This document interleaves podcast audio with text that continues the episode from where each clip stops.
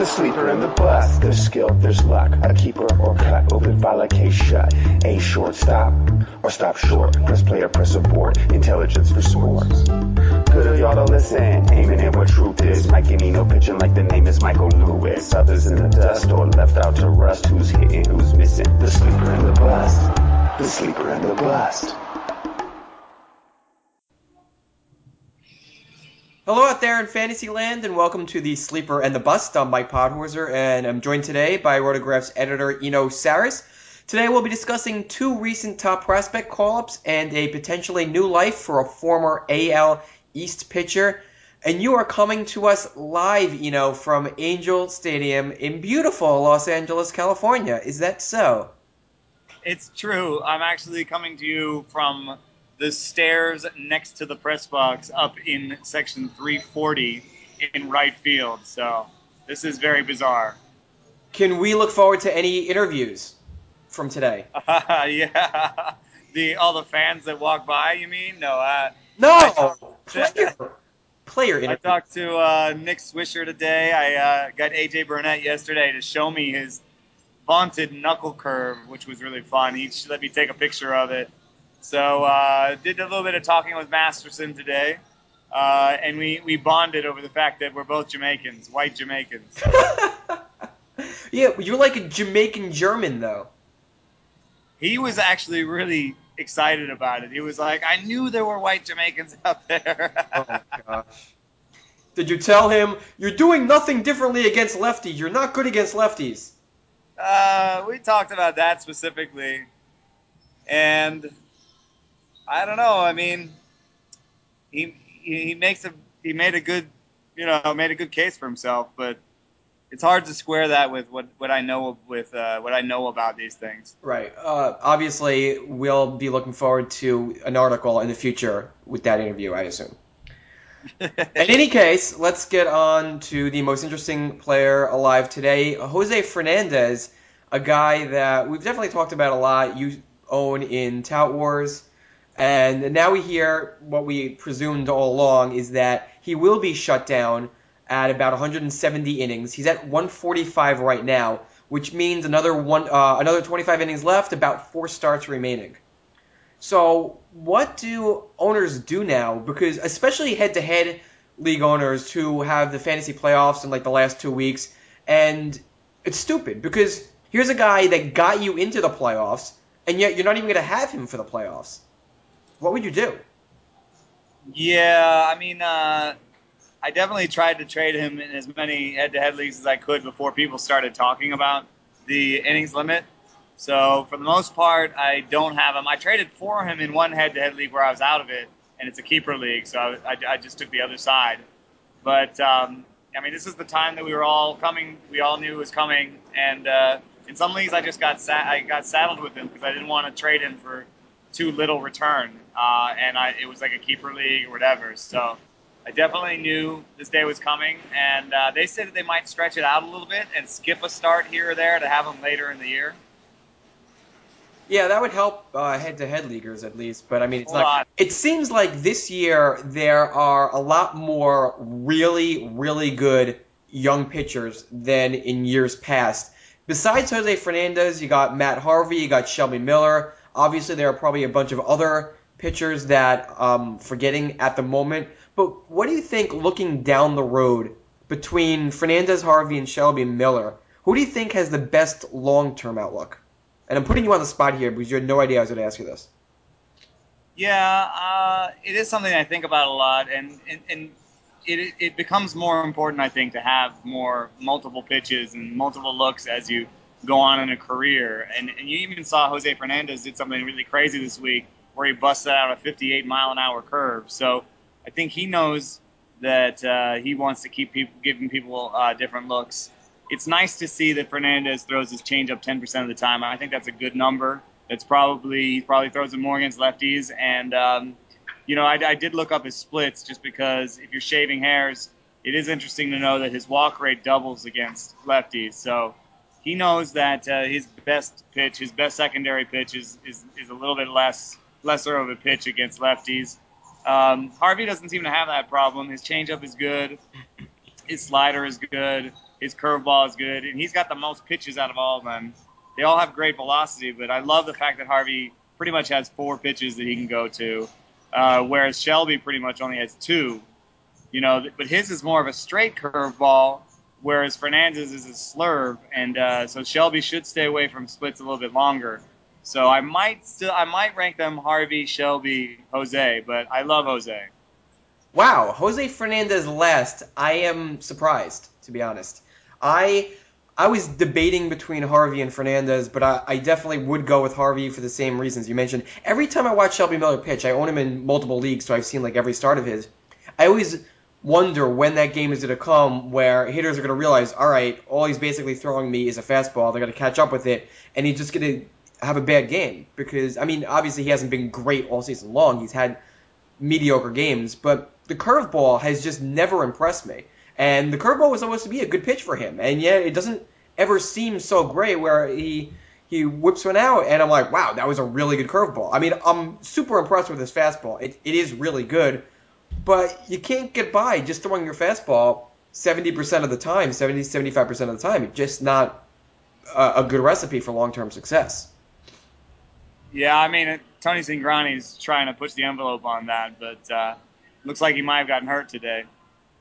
Yeah, I did quickly read on that. Uh, lower back strain, so who knows what the Reds are going to do because obviously Cueto isn't ready to return. So if Cingrani has to go on the DL, then they're going to have to figure out what to do. Maybe uh, dig into their minor league roster and, and bring somebody up. But who knows? That's unfortunate, obviously, for Cingrani owners. But you didn't know what they were going to do when Cueto came back anyway. So he probably would have been shut down at some point. So. Yeah, it's funny. I mean, you know, Shelby does throw his changeup according to our numbers five percent of the time. I wonder he could maybe start throwing a little bit more. I mean, five percent is right on the borderline. Like I was talking to Masterson today, and he said, you know, I was like, you don't really have a changeup at all, right? I mean, our thing says you throw it like 0.5 percent of the time or something. He's like, no, those are probably just sinkers I pushed by accident. So I think with the five percent, it's right on the borderline. Maybe it's and he threw it a little bit more last year. Maybe that pitch will develop, and uh, and as he starts to see people multiple times, he starts to break out the changeup more often. Um, it's obvious that the fastball is nice, um, and uh, yeah, but you know Fernandez and, and, and Harvey have great fastballs, so we're really shaving shaving the uh, shaving this up right. So I take I take Harvey. Yeah, it's true. They all throw 95, although Harvey gets it up in Harvey and Fernandez, you know, get it up into the upper 90s, whereas Miller, I think, has topped out at 97, maybe 98. I don't have his page up now, but I know Harvey and Fernandez have peaked at 99 and change. So they, they do have slightly higher velocity fastballs, but obviously all of them have great fastballs. Anyway, let's move on to the man who finally got the call up after we've talked about him a lot before the call up, speculating when it was going to happen, and that's Xander Bogaerts. And of course, the plan now is for him to alternate between third and shortstop, play against lefties at shortstop for Stephen Drew, which is happening tonight. Is he going to get enough playing time to have any fantasy value? Well, the, the dreaded versus lefties uh, righty player is, is a tough one to play. Uh, you know, lefties only make up about a third of the pitching population. Uh, it's hard to, to roster a guy just for to play him a third of the time in most leagues. Obviously, deep leagues love him uh, you know, you can use him, and he'll probably that'll probably make the most of his uh, skill set to begin with, and, and break him in in a nice way. But uh, in terms of fantasy, that's a tough one. He's going to have to beat out Middlebrooks, who's definitely looking better since he's come up. Yeah, Middlebrooks since returning to the Red Sox has a BABIP fueled 499 WOBA. His BABIP is like 500 or something, so obviously his performance isn't sustainable, but He's walking a lot more than previously. He's striking out fewer times. Uh, I mean, of course, it's a tiny sample size, but it is a real nice step forward given his plate discipline problems previously. I mean, his walk rate was always low. He struck out a ton. So any improvement there gives the Red Sox hope. And it, it means that Bogaerts might not get very much time against right-handers, considering obviously the Red, Sto- the Red Sox are leading the division. So they want to put their best team forward and that might not necessarily mean Xander Bogaerts in the starting lineup. You know, the only I agree with you. The only caveat, as as always, and I think this is even true of a team like Boston that really knows about small sample sizes and and, and so on and so forth. I think if Bogaerts comes and lights the world on fire, uh, it'll be hard for them, you know, to run out a guy with a 222 batting average and a 280 on base percentage out at third base. So he could push his way past Middlebrooks. That is a possibility. And if you want to put that on your bench and ride that possibility, then then that sounds like something I would do if my team was competitive in the top three and was looking for a way to maybe push out, uh, you know, to really like have an awesome team for my H to H playoffs, you know, because in keeper leagues he's already owned anyway. So we're talking about, you know, you're in a 10 team league, you're running away with it, you're going to drop a bench piece that, you know, might be better than Bogaerts, but doesn't have the same upside. Just in case Bogaerts takes the third base position, then you have this great shortstop for your your head to head playoffs. Do you think that Bogaerts is actually overrated as a fantasy prospect? Because I look at his stats right now, his isolated slugging percentage has declined at every single level. He doesn't have much speed. His strikeout rate is is respectable, but it's not like it's greatly above average that you're gonna fully expect him to hit for batting average. So he doesn't really seem like he's a, great fantasy bet, at least in the short term. And and yet he's the type of guy who's a top prospect who, no matter what league you're in, somebody's going to love the top prospect and blindly just pick him up thinking, oh, I got the top prospect. He's going to be awesome for me. And I just don't think that's the case.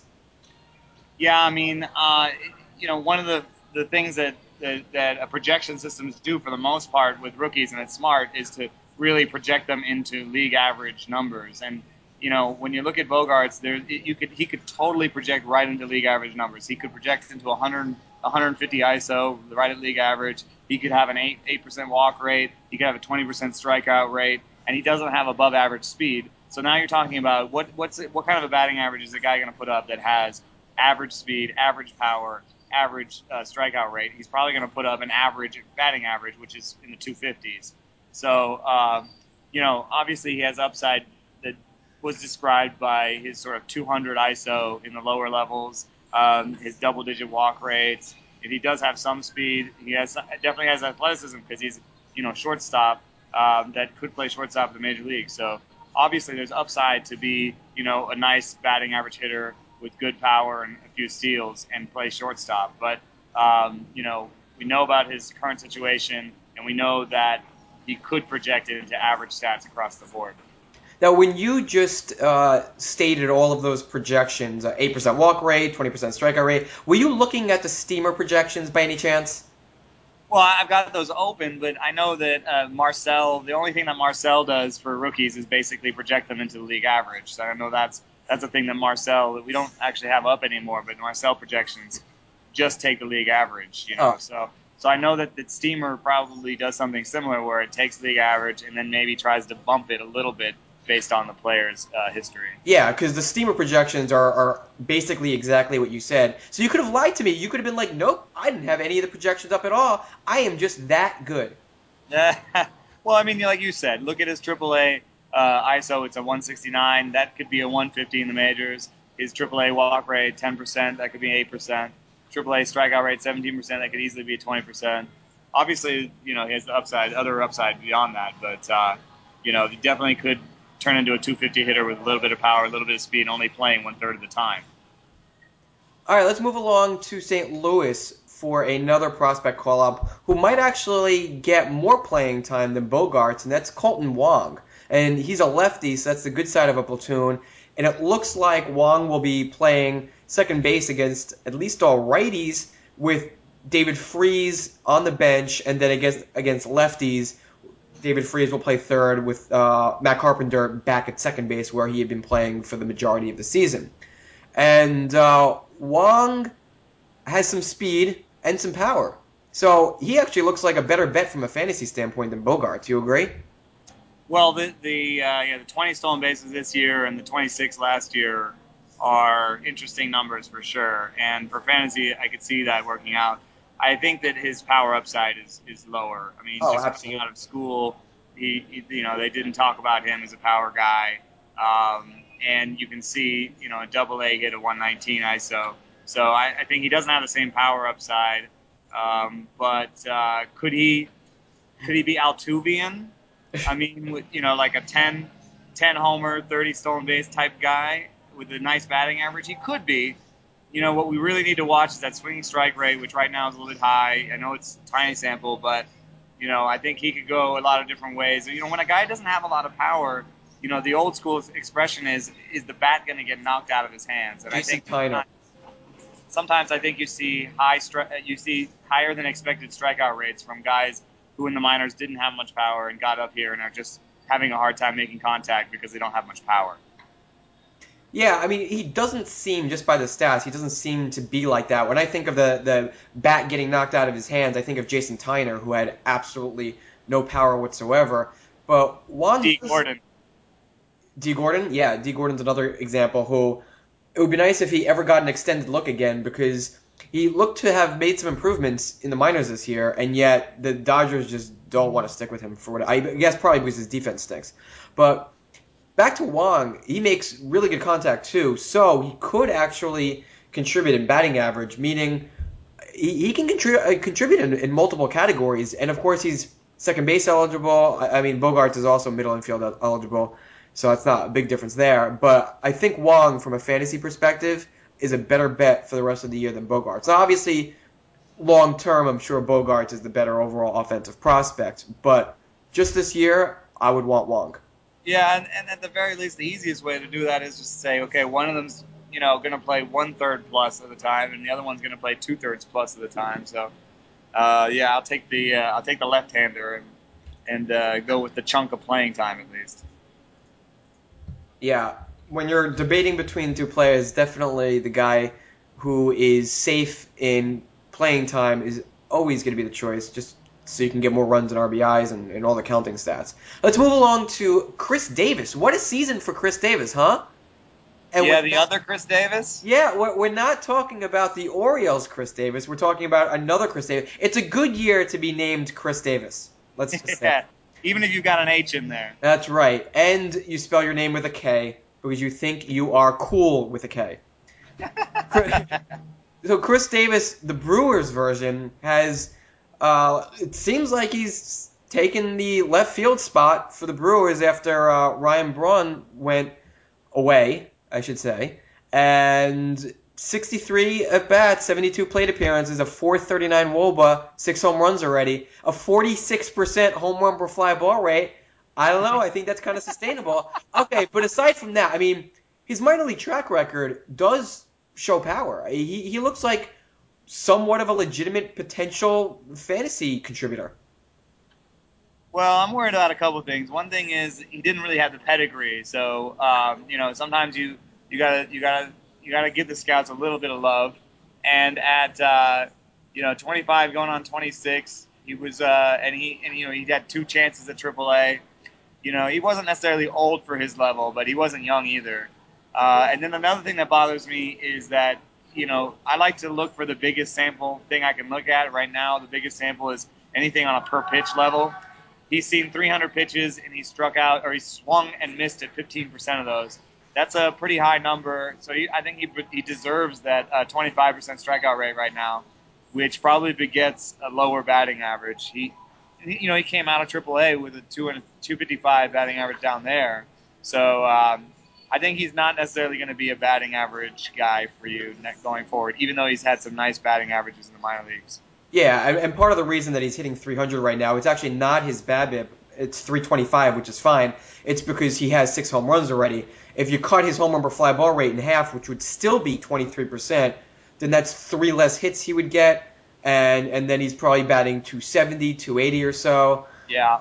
So that, that's a big reason why. But yeah, I mean, that is clearly a concern. I mean, he's made better contact in the minors, but other than that, I am kind of really liking his skill set. He's walked a lot in the minors. He, he's posted respectable strikeout rates given his power. He's got power and he's got speed. He's got two steals as well. So if you extrapolate this out to a full season, this is a 48 home run, 16 stolen base guy. That's Chris Davis with steals, the Orioles version. Yeah, I'll take him for uh, a true talent 2010 guy, 260 2010, which uh, to me is uh, not not really a mixed league player. I think it is. 20, 2010 batting 260 in the middle of a lineup. I think he's batting fifth today. I think that's you know uh, a five dollar or so player. I mean, it's not a great player, but I definitely think it's above replacement level. You, are you thinking a definitely not in three outfielder leagues, but maybe No. like a fifth outfielder? I could see that. Absolutely. Yeah, five outfielder, 12 team leagues. Yes, he's definitely worth it in those types of. Yeah, that's true. That's true. I mean, they don't have any other real alternatives. I remember when Braun first uh, got suspended, we were discussing their options, and we didn't even discuss Chris Davis. We were talking about Caleb Gindl, I think Sean Halton, and a whole mishmash of mediocre players. So yeah, he took that job from Logan Schafer, I think. Uh, Schafer, I think, is playing. Wait, center or right? Let me see who is playing because I think Schafer is also starting tonight. Uh, Schafer is playing center with Aoki and, and right. So yeah, both of them are. Yeah, oh, that's, that's because Gomez Carlos is Gomez, somewhere, right? Forgot about Carlos Gomez, even though I own him. Yeah, so when Gomez comes back, I mean, he's obviously going to take center field back, and then Schafer's probably going to sit back on the bench. I don't think they can drop uh, Chris Davis. I mean, for a team going nowhere, you want the upside and, and see what he can do. Logan Schafer is probably less likely to be a part of their future than Chris Davis is. Let me check uh, one deadly thing: his minor league splits. Um, Christopher Davis. Uh, against lefties and righties? Yeah, because he is uh, a righty, and uh, they're okay. They're fine. Uh, his actually his OPS is a little bit lower. Uh, it looks like it's mostly. Um, oh, it's not his power. Yeah, I think it's probably just a little BABIP. His BABIP is lower against uh, righties, but uh, that's not something that concerns me. Yeah, that's good. So it's no uh, Chris Denorfia, Cody Ross type situation where he's going to be platooned and only face lefties. So I think this might be what's going on a little bit. He's got a 20. He had a 20.5% strikeout rate against righties in the minors, and 18.2 against lefties. So uh, maybe that righty strikeout rate in the majors is going to be a little bit higher. Maybe that's why, even though he struck out about 18% of the time in the minors, he's looking more like a 25% guy in the majors. But you're, you're right. Even with a 25% strikeout rate, you can succeed.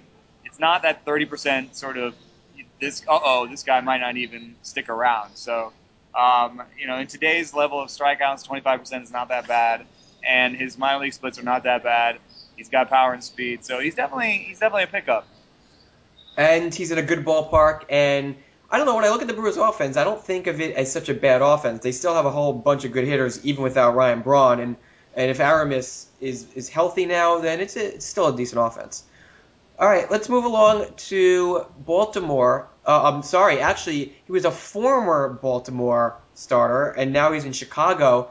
Jake Arrieta, who is coming off a really good start against the Cardinals uh, last week. Seven shutout innings, seven strikeouts, only two walks, and that was his second start in a Cubs uniform. He's only given up one run over those two starts. And he's a guy who it seems like when you watch him pitch, I mean, he throws, he's averaging 94 with his fastball this year. So he seemingly has outwardly good stuff, and yet for whatever reason, they just don't translate into swinging strikes. So, I mean, is the move to the NL all that he needs for him to finally have that breakout? I mean, his peripherals are so cruddy. I mean, it is. He does. He doesn't do anything right. I mean, he, if you look at it, he, you know, terrible swinging strike rate paired with a terrible ground ball rate paired with terrible control. I mean, it's putrid. I, I don't. It, that was a surprise to me. And right now, I'm just checking his uh, his pitch outcomes, uh, and uh, you know, you know, the problem I think is none of his uh, none of his secondary stuff is great. Uh, you know, because you're looking for a 15% whiff rate on your on like a changeup and a slider. That's about normal. He doesn't. His changeup gets about a 10% whiff- rate, slider 11%, curve 10%, cutter 11%. None of these are big ground ball pitches. So basically, he's a, a sinker guy. You know, who who can get you know ground balls and sinker, but doesn't get them elsewhere. Doesn't get enough swinging strikes on his secondary stuff to offset the fact that his his four seamer doesn't get whiffs either. I mean, he's, he's a guy who throws. He's almost a kitchen sink guy, and none of the kitchen sink stands out. You know, you wonder how he was such a top prospect to begin with, because obviously prospect uh, scouts like something about his pitch mix. Maybe it was just blinded by velocity, but I mean, something that he did in the past made him uh, a top pitching prospect for Baltimore, and he seems like the guy because there are always guys whose stuff is potentially better than his results. And he seems like a guy, he throws 94 with his fastball. That's a really, really good head start. So it seems like maybe it's a mechanical thing. Maybe he doesn't have enough deception. Maybe he's um, too predictable with his pitch mix. And it's just a, a matter of a pitching coach you know, changing things up, and then all of a sudden he has that breakout that the stats don't show at all, and it's just a matter of a hard thrower. Suddenly the light bulb goes on, and he just puts everything together, and and that's just a breakout. And, and I feel like Arrieta is that type of pitcher who that can suddenly happen with. I I could see it. The thing is, you know, he likes to pitch high in the zone with his fastball. So you're talking about a 94 mile an hour fastball, yes, but it's high in the zone. So that's why he doesn't, you know, get ground balls with it. Um, and uh, and then I think it's uh, I think it's straight.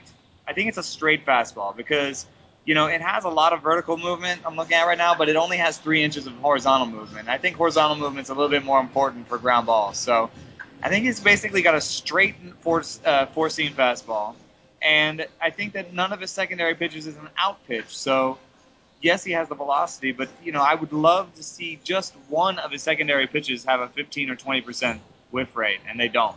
So, uh, you know, I don't. If if someone was going to tell me he was going to break out, I would say, tell me uh, what he breaks out on a 2-2 count to strike the batter out. Like, what's his 2-2 pitch?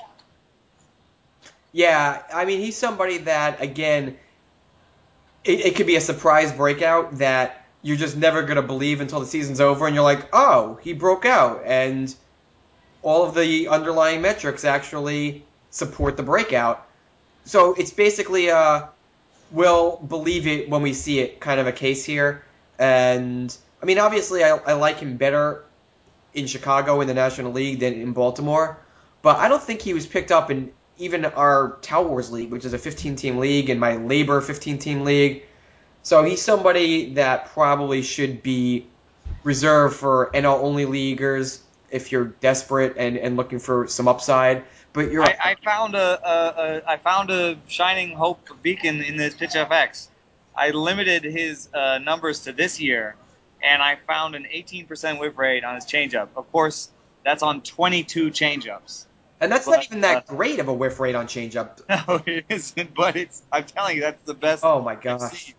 I so mean, uh, maybe he's a, you know. And the thing that's interesting about changeups is that I do think you can tinker with those almost the best because we. I looked at Straily. I talked to Straily. I had a, a, piece up, an interview where we had all 17 of his changeup grips that he tried, or I didn't show all of them, but you know, you can try a different grip. You know, you can come to you can come to a new organization. They can say, we like your changeup. We just want you to put your finger here, and then oh my gosh, there it is. So um, if his changeup turns into something, then I then I might uh, be interested.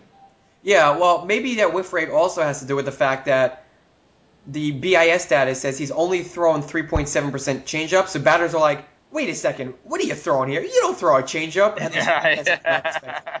Surprise. Yep. All right, let's move along to another pitcher because this shocked me. I don't even remember how I came across looking at his splits, but did you have any idea that Ubaldo Jimenez has a 3.28 ERA since the end of April? I actually uh, I picked him up in tout this week, and uh, I've owned him. I've owned him in mixed leagues, and what I've been using him as, I've been using him at home, uh, and for like two starts, I've been using him as like a bench, a bench uh, pitcher where you don't pitch him all the time. You don't pitch him in hitters parks, and you and you try to like judiciously use him. And I feel like uh, I've gotten some use out of him. Yeah, he had a 7.13 ERA in April, and ever since then he's been usable in in every league. So now the question obviously is is Ubaldo Jimenez fixed? Is he now a playable pitcher, or is he just luckier than he had been previously? Well, I you know I wanted to talk to him today, but he left his earphones in the whole time, so Oh. I didn't I didn't didn't get to talk to him. But um, the, what I find interesting is that uh, I think he's he's he's really throwing a splitter this year, and it's the first time that he's uh, sort of you know he's only thrown it like four percent career, but uh, you know this year it's up to uh, eighteen percent. So he's really throwing splitter now, and I think that he's kind of the ideal guy for a splitter in terms of uh, you know four seam sinker slider that needs it needs a changeup, and splitters are basically changeups. So um, I think that uh, you know it looks like a decent pitch. Uh, it gets uh, 16% whiffs, which is it's its highest whiff pitch right now. So it, it's a nice way for him to uh, recover some uh, swinging strikes from the fastball, which is down like down to 91 now, and he used to be this like 96 blazing fastball guy. I think he's turned into a little bit more of a 91 with a with a splitter kind of guy. The problem is, of course, we talked about this plenty of times, is if you don't have great control and your splitter becomes your sort of your your secondary pitch, then you you're searching for something to throw when you're behind in the count. Yeah, and speaking of control, his control has remained awful all season. And if you look at his whips, his whip, his best whip was actually in April. Can you believe that? He had a 133 whip in April, which was his best monthly whip. He had a 713 ERA. Then he had whips of 163 in June, 156 so far in August. So with control that remains horrid, I still don't think I would touch him in any league. Even in AL only, I would be afraid to start him. You know, you know what's actually kind of funny about him is that his control is so bad that his splitter has the best ball rate of any of his pitches. oh my gosh. And that's supposed to be thrown as a ball. Yeah, exactly. Wow. so that's uh, that's not good.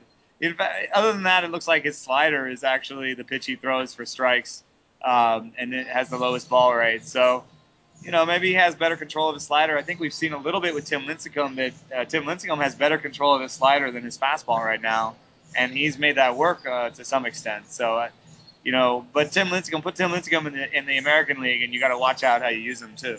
Oh boy. Tim Lincecum is the most inconsistent pitcher I have ever seen. Again, I own him in multiple leagues, so I've watched a lot of starts, and his com- it's just it's just ridiculous because he just gets hit around some nights, and you wonder first of all how he ever gets batters out because he's, he's pumping in like 90, 91 mile per hour fastballs, and then Yeah. the next night he'll look like the Cy Young guy that he has in, in previous years, and you wonder how he ever got knocked around it's just amazing how different he can look in different nights that it's impossible. If you're a betting man, I would never bet on him because you never know which Lincecum you're going to get. I would be interested in seeing how he does with different uh, umpires because the, the no hitter and other nights where I've seen him, he's gotten some generous fastball calls and has also had his curveball working, which is kind of a new thing for him. The curveball is almost past his splitter as his best pitch. So uh, Lincecum is an interesting comparison. And, you know, maybe Ubaldo looked at Lincecum and was like, hey, that splitter is working for him. I'm going to try it. Possible. I, I, with the velocity loss that hey, both Jimenez and Lincecum lost velocity, so they should probably partner up and figure out how to pitch successfully. Bring in CC Sabathia to the group and Dan Haren. My God, there could be a whole group of velocity. I don't want to say losers, but It's a support group. yeah. How do Actually, we succeed without our fastballs? it's funny. I, I, I this is what I talked to with AJ Burnett was, you know, he used to come in pumping 96, and now he's he's lost velocity, and he was talking about you know what he can do about that, and I think it's a little bit more reliance on the knuckle curve, um, and uh, he was talking about you know talking to different players and talking to Liriano. He, you know, he said to Liriano, you know, embrace it. You know, embrace your, your, your lower velocity and don't try to throw a 97 anymore because it's not coming back. Um, and uh, that, I thought that was a really interesting thing for him to say. So, you know, I think I've seen with with uh, CC's a little bit different because CC's actually gotten a lot of his velocity back, um, and I've been I've been sort of impressed. I think that he lost some weight and uh, over the course of the season got a lot of his velocity back. So. CC's, you know, uh, he's gonna he's gonna join the club, but he's not he's not the club president right now. yeah, I mean, I've gotten killed in the comments every time I rank CC so high in my rankings because I watch him and his velocity is back, and it's just a, a problem with location and command, and that's not something that he's struggled with in the past. So I, I think that's fixable. But anyway, let's move along to a question. Who ranks fourth among all hitters in WAR over the last 30 days? And since you know who we're talking about, the correct answer is you have no idea. Am I right? Uh, I'm cheating. Okay, I won't. I'll stop cheating. Uh, I won't look at the leaderboards, and I'll just say because I saw him and I like him, Jason Kipnis. No, no. You clearly weren't looking at the list of players we will be discussing today, which is a good thing because now. Oh, I looked at it once. I've just forgotten who was on there. Who is it? Will Venable. Oh, I just talked to him too. Will Venable ranks fourth among all hitters in WAR over the last 30 days, and Ah. in August he has five home runs and 65 at bats, batting 354. He batted 309 in July, and he's batting. at- He, actually batted in the low 200s in the first three months of the season, and then his bat came alive, and uh, all of his season production has basically come in these last uh, two months. Dude, we, so we're gonna have a, a piece coming out soon, uh, another uh, combination between me and Larilla, and it's gonna be asking hitters, you know, what what stat they'd like to lead the league in, and um, you know, Venable gave me the best answer, and I wish I'd known that he led the league in WAR because he was basically like, I do a little bit of this, I play some good defense, I do this, I get on base, I can run, you know, have a little bit of power. And you know, is there a stat that combines all those? And I was like, yeah, wins above replacement. War, And- war.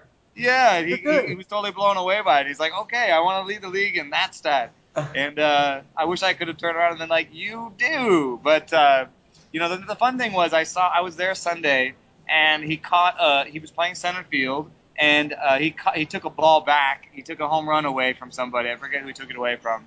And um, then he went out and won the game uh, with a home run. But the best thing about it was not only did he play such great defense in center, which he doesn't always play, but he hit the home run off a lefty, and they they left him in there against Pedro Feliciano with the game on the line. And I actually said, you know, I know he's not great against lefties, but I think uh, he's going to walk it off here, and he did. Um, so that was a great moment for him. I talked to him about it. He's just basically like, you know, I haven't gotten a lot of reps against lefties, but this year there's been so many injuries. Carlos Quentin looks like he's done for the season, I think. Um, and uh, he said, me and Dino Denorfia have been getting more shots to play every day. And, you know, the more I see a lefty, the more I'm used to it. And he's like, maybe I have a hard time against the, the really tall lefties that throw it sidearm, the, the Bumgarners, you know, but Feliciano's a short guy, and uh, that, that lefty arm slot wasn't such a big deal for him. So Venable, uh, he's a guy I've been touting for way too long that I just gave up on, kind of. But I love him as a guy, and uh, as a player, he, he's definitely someone you can plug in almost in mixed leagues against righties for a little power and speed. And guess what? There are two things going on here with Venable. And I mean, he used to be a platoon guy. As a lefty, he always sat against lefties. He would only play against righties. Guess what? He has a higher WOBA versus lefties this year than righties. He's actually killing lefties. He's got a 379 WOBA versus lefties, five home runs and just 66 at bats, and he's been better against them than righties. So he deserves to continue playing every day against lefties. And he actually wasn't horrible previously against left-handers. His career, which obviously includes this year, he has a well, uh, where is that number? Okay. 289 Woba is bad, but last year was about 300. He probably plays good defense as well. So it's not an automatic benching against lefties, but this year with his performance against them, then he should definitely continue to play against them. And, and, and that's basically what happened with Curtis Granderson. And, and what led to his breakout is he suddenly figured out how to hit lefties and well. And that's exactly what's leading to Venable's breakout. Yeah, and I mean, you know, one of the arguments from Tom Tango at the book, and, and you know, and some other statistical arguments has been that, that we actually don't know platoon splits as soon as we think we do, and that um, that it actually takes like a thousand plate appearances to really have a predictive platoon split. Um, and it's even worse if it's a reverse platoon split. I almost never believe a reverse platoon split, by the way. Um, but uh, you know, for even for lefties uh, against lefties, it's like a thousand plate appearances, which is a really long time if you think about the fact that you only get a third of your plate appearances against lefties. So, you know, maybe he wasn't as bad as we thought he was. Uh, maybe that you know that those bad years weren't as predictive.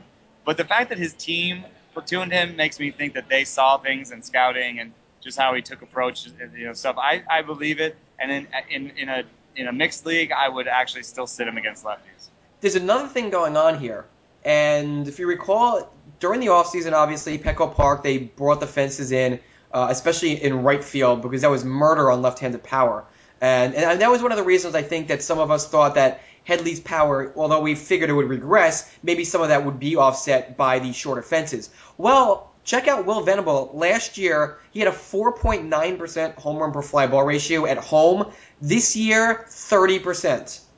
Obviously, 30% isn't going to be sustainable, but the point is, is that he's clearly loving the new shorter fences, and that's obviously helped him and contributed to that home run per fly ball surge this year. Yeah, yeah. I said, uh, I said, you know, is it a walk-year thing? And he was like, dude, if if I knew how to hit more homers like this all the time, I would have been hitting them the whole time. That's a good answer. That is the perfect answer that people who talk about uh, contract years, I mean, that's what it comes down to. It's not like hitters just press a button and turn turbo on. yeah. They want to hit their best every year. Come on. They can make money in arbitration. They can, you know, they can. It doesn't make any sense. But uh, you know, I do think that that's part of it. For sure, he always had bad uh, homer power splits at home, and that's why I looked so stupid touting him in the past. Was I said you could play him against righties. Oh, you have to play him against righties on the road, which now you're talking about playing him, you know, a quarter of the time. So, um, you know, now you can play him two thirds of the time, and, and that that makes him more useful. So as, as long as he keeps playing every day, which I think he will, just because that outfield has been battered, then I think Venable will actually have mixed league value. I mean, he's a power speed guy, hitting toward the top of the lineup, and he finally started to hit lefties. Maybe he could. The ballpark is obviously much better for him now, so I think he'll continue to have mixed league value, and uh, even in 12 team mixed leagues. He has no idea why he's not walking as much as he used to. He's, he's not trying to be more aggressive. He said that a couple, a few calls went the wrong way on him, and he got a little, you know, aggressive in, in, in, bad counts early in the season, but he doesn't think that he's changed his approach to the plate, just in case on base percentage people were wondering where those walks went. Oh, I, I have an answer. He's swinging at the most pitches he's ever swung at in his career. He's at 52%. The first year, he's been above 49.2%. So there's your answer right there. He's just swinging more often. Yeah. Well, I mean, yeah, and, and that probably means swinging in some bad counts. Absolutely. All right, well, that's a wrap, folks. So join us again on Thursday for more fantasy fun on The Sleeper and the Bust. For Eno Sarris, I'm Mike Podhorzer. Thanks for tuning in.